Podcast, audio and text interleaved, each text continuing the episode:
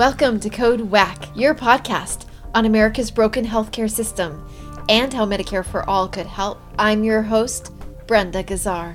How was the Affordable Care Act hampered in recent years? How did the COVID pandemic further exacerbate access to healthcare? Jim Kahn, an emeritus professor of health policy at the University of California, San Francisco, gives us his take on these issues and more. He has served as a consultant to the World Health Organization and the World Bank. So, you're an expert in health economics and global health. Tell us what convinced you that single payer is the healthcare reform that we need. Of course, I have known people my whole life who have had trouble getting care, but I didn't really gel my ideas about healthcare reform until about 1994 when the state had a, a ballot initiative on single payer called Prop 186. And at that point, I started to look more seriously at the uh, various ways to reform healthcare and was very interested in, in this idea of a single payer, and it, it made a lot of sense. It seemed to remove the profit motive from paying for healthcare. It seemed to simplify things for doctors and patients. Subsequently, I've been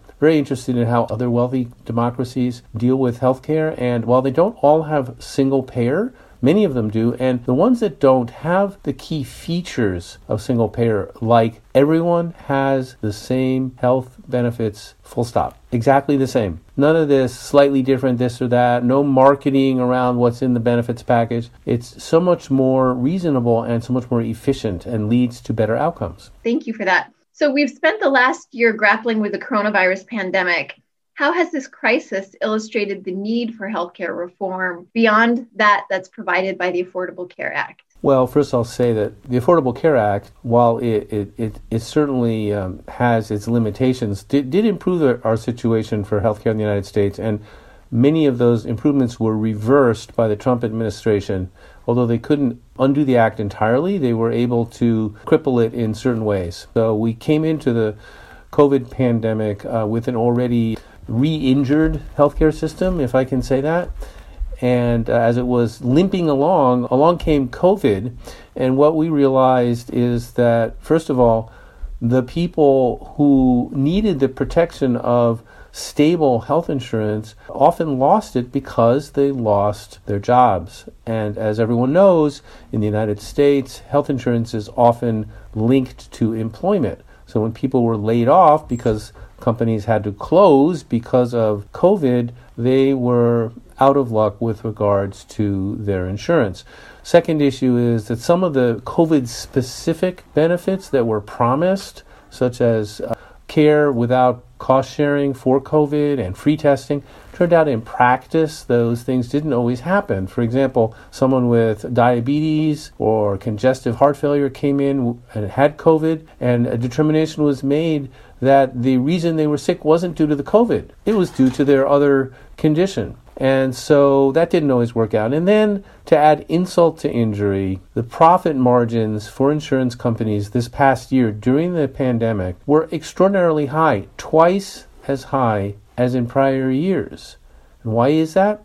That's because people were staying home. They were postponing elective procedures. They were making tough decisions not to go to the doctor so quickly when they got sick because they were afraid of getting COVID by going to the doctor.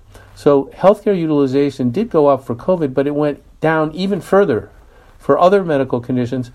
There was less medical care to be paid for, and who benefited ultimately? The shareholders of the for profit insurance companies egregious is the word that comes to mind when I think about profiting on the backs of people who had suffered from a loss of health care as a result of COVID.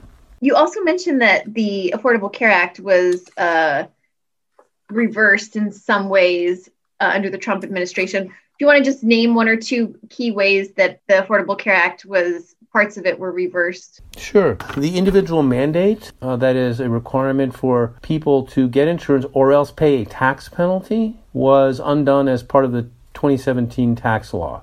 The individual, the punishment part of that was removed. The other big thing that was done is that the Trump administration took a feature of the ACA intended to uh, help people when they were quickly changing between jobs uh, a, a temporary insurance that was allowable up for th- up up to 30 days to bridge between jobs, but had um, none of the requirements of the health insurance purchased year long on the exchange, um, requirements like uh, uh, community rating of premiums and all of the other good protections for people with insurance, those were not required of these short term policies, which under Obama and the ACA were defined as lasting up to 30 days. So the Trump administration couldn't reverse that, but they could redefine what constitutes temporary. And what did they come up with as temporary? Up to 364 days. So now people can be encouraged to buy policies that are essentially a year long, just a day shy of a year. But those policies no longer have the protections that a full, proper ACA plan would have. All of those very important protections undermined by reclassifying plans up to 364 days as temporary. Oh, wow. That's good to know. Thank you. Um, it seems like the California legislature has been toying with the single payer of legislation for a couple of decades, yet the state never seems to get there. Why do you think that is? The insurance companies um, and other big financial actors in our health system are powerful. Remember, healthcare constitutes almost one fifth of our entire economy. And um, about half of that is through private insurance companies who make a lot of money. In addition, some hospitals currently are making out extremely well. They have market power, they're able to raise prices, particularly what they get paid from the private insurers.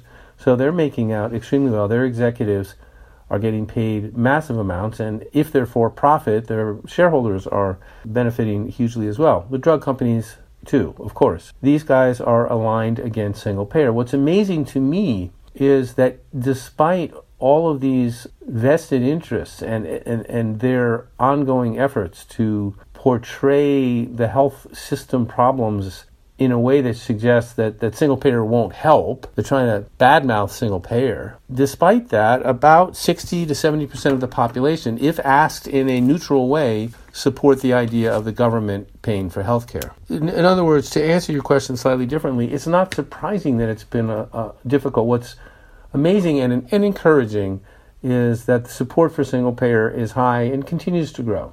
Thank you, Jim Kahn. Find more Code episodes on progressivevoices.com and on the PV app. You can also subscribe to Code WACK wherever you find your podcasts. This podcast is powered by Heal California, uplifting the voices of those fighting for healthcare reform around the country. I'm Brenda Gazzar.